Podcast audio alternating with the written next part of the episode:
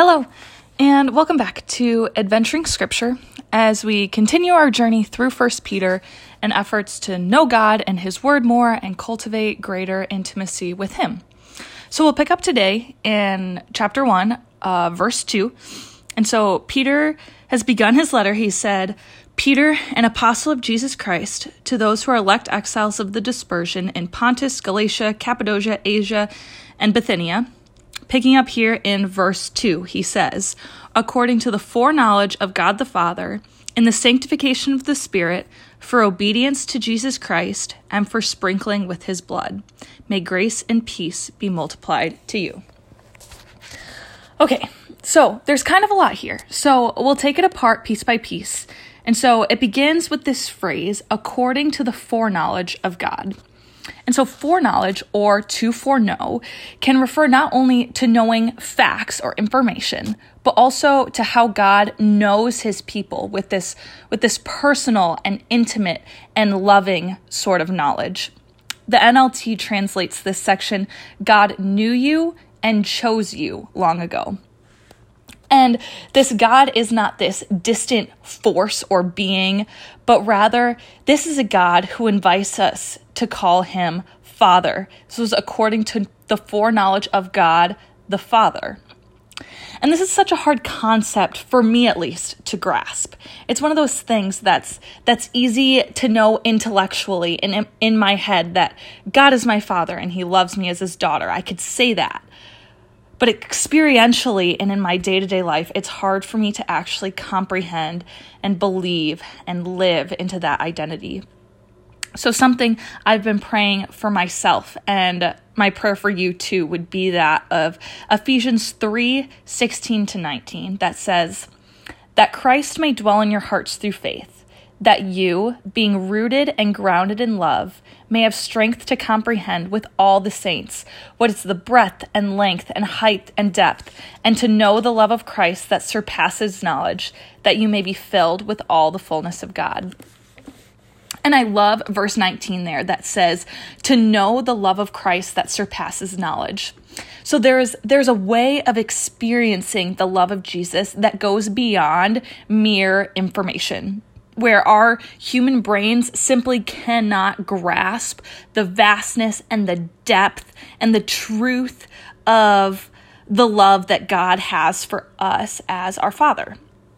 And there's a quote from this theologian named J.I. Packer who said, If you want to judge how well a person understands Christianity, find out how much he makes of the thought of being God's child and having God as, his father.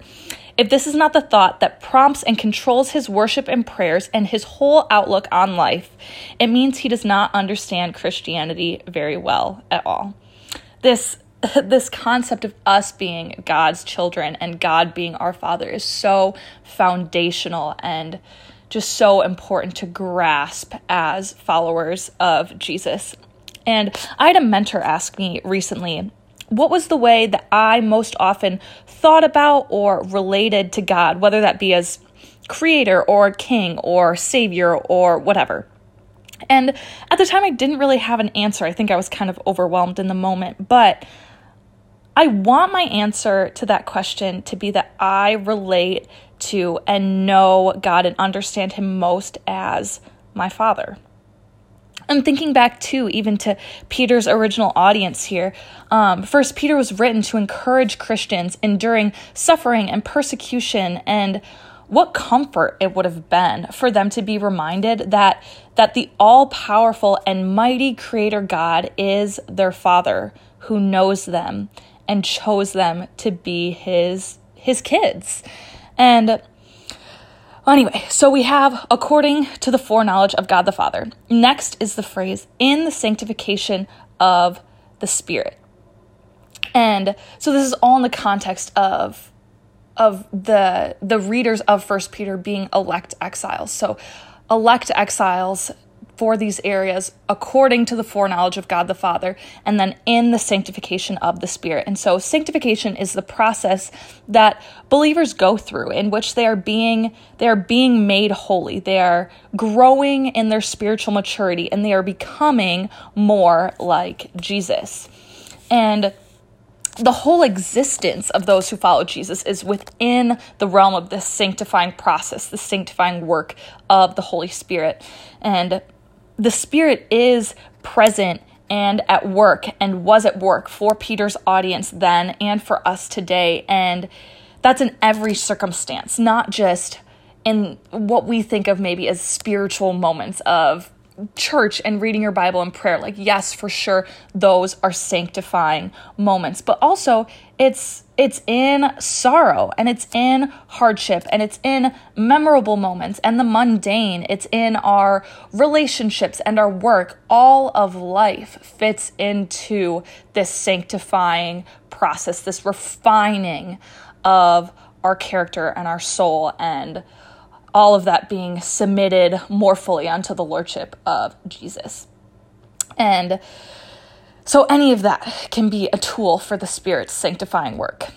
And uh, then the next little section so elect, exile, elect exiles according to the foreknowledge of God the Father in the sanctification of the Spirit for obedience to Jesus Christ and so this reveals God's purpose for the recipients of First Peter as they live as elect exiles in the world. And so the purpose they are living for, their goal in what they're doing is to strive to increasingly obey Jesus on a day by day and moment by moment basis. And yet, even the most mature Christians will always fall short of the glory of God. None of us can attain sinlessness on this side of eternity. And so, even as we grow in sanctification and obedience to Jesus, there still will always remain sin and evil and rebellion in our lives that we that we have to battle as we grow. And so, Peter includes then following is for sprinkling with his blood, that is Jesus' blood. So, sprinkled blood in the Old Testament was a powerful visual of a sacrifice being made. And in the vast majority of Old Testament sacrifices, the blood of the animal would be sprinkled on the altar or the mercy seat. And there are only three situations um, where the blood um, of the sacri- sacrifice would be sprinkled on the people themselves. And the first example was at Mount Sinai. Moses sprinkles the blood of the sacrifice on the people of Israel as part of the covenant initiation ceremony of this um, initiation, the covenant relationship between the people of Israel and God, that he would be their people, that they would be his people, and he would be their God. And second, then was for the ceremony of Aaron and his sons as they began their priesthood. Um, and then lastly was for a purification ceremony for lepers who had been healed of their leprosy. And so, with Peter using this language of these elect exiles and sprinkling of blood, we see the example of Jesus, who was the greater and complete fulfillment of Old Testament sacrifice. And so, because of the sprinkling of Jesus' blood, we, both believers now and in the time of First Peter, we are able to enter into the new covenant with God. And so, believers are now able to access God in this way through the new covenant. Think of communion, think of, um, yeah, just our new relationship with the Lord because of the new covenant, our relationship with the Lord. And then also, believers are now a royal priesthood before the Lord. Um, Peter will dive uh, into this concept later in his letter.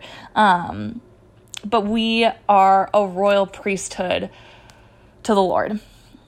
And also, like lepers, the cleansed lepers, believers are continuously cleansed of their sin and their defilement and their impurity, as Jesus' sacrifice is sufficient for our sin whether it's past sin, present sin, future sin. Uh, Hebrews 10:22 says, "Let us go right into the presence of God with sincere hearts, fully trusting him. For our guilty consciences have been sprinkled with Christ's blood to make us clean, and our bodies have been washed with pure water." Mm, that's so good. And so finally, um, wrapping up here, verse 2 Peter concludes with, May grace and peace be multiplied to you. And this exhortation of grace and peace is a common one in New Testament letters, but but I'm kind of struck with the particular beauty of of Peter's phrasing here. Um, other translations, ways of um, kind of parsing out the Greek into English, um, Peter's asking for a, an abundance of grace and peace, for, for these things to be poured out lavishly upon them. And just thinking for believers enduring suffering and hardship, um, as the audience of First Peter was, the blessing of the empowering presence of God in grace and the wholeness and restoration of peace that would have been greatly desired and needed in their lives and walks with the Lord. And yeah, so I asked too um, for the Lord that He would pour out His grace and peace and that it would be multiplied in all of your lives as well um, and in my life. Um, yeah, so I just kind of want to end with with a prayer and encouragement um, in light of these verses. And so, Father, I I just come before you. I thank you um, that you are our Father, that you have adopted us into your family, that our identity is grounded in the fact that you are our dad and that you love us and you are a good, good Father. Lord, I thank you for. Um, the way that you sanctify us, that you make us holy, Lord. We want to increasingly do that. Lord, help us to to be obedient to Jesus Christ, Lord. Thinking of how we are to love the Lord your God with all of our heart, soul, mind, and strength, and to love our neighbor as ourselves, and how we are to go into the world and make disciples and display the fruit of the Spirit and all of these beautiful commandments that are good and glorifying to you. Lord, help us to obey them. And Lord, when we fall short, may we remember the sprinkling of your blood, Jesus. May we remember that you have invited us into a covenant relationship, that you have made us your royal priesthood to be a mediator between God and man. And Lord, that you have cleansed us and washed us and invited us because of this into your presence, because of the covering of Jesus' blood. I thank you for your grace and I thank you for your peace that you pour out lavishly upon us. And may we go forth in that today. We love you, Lord. Amen.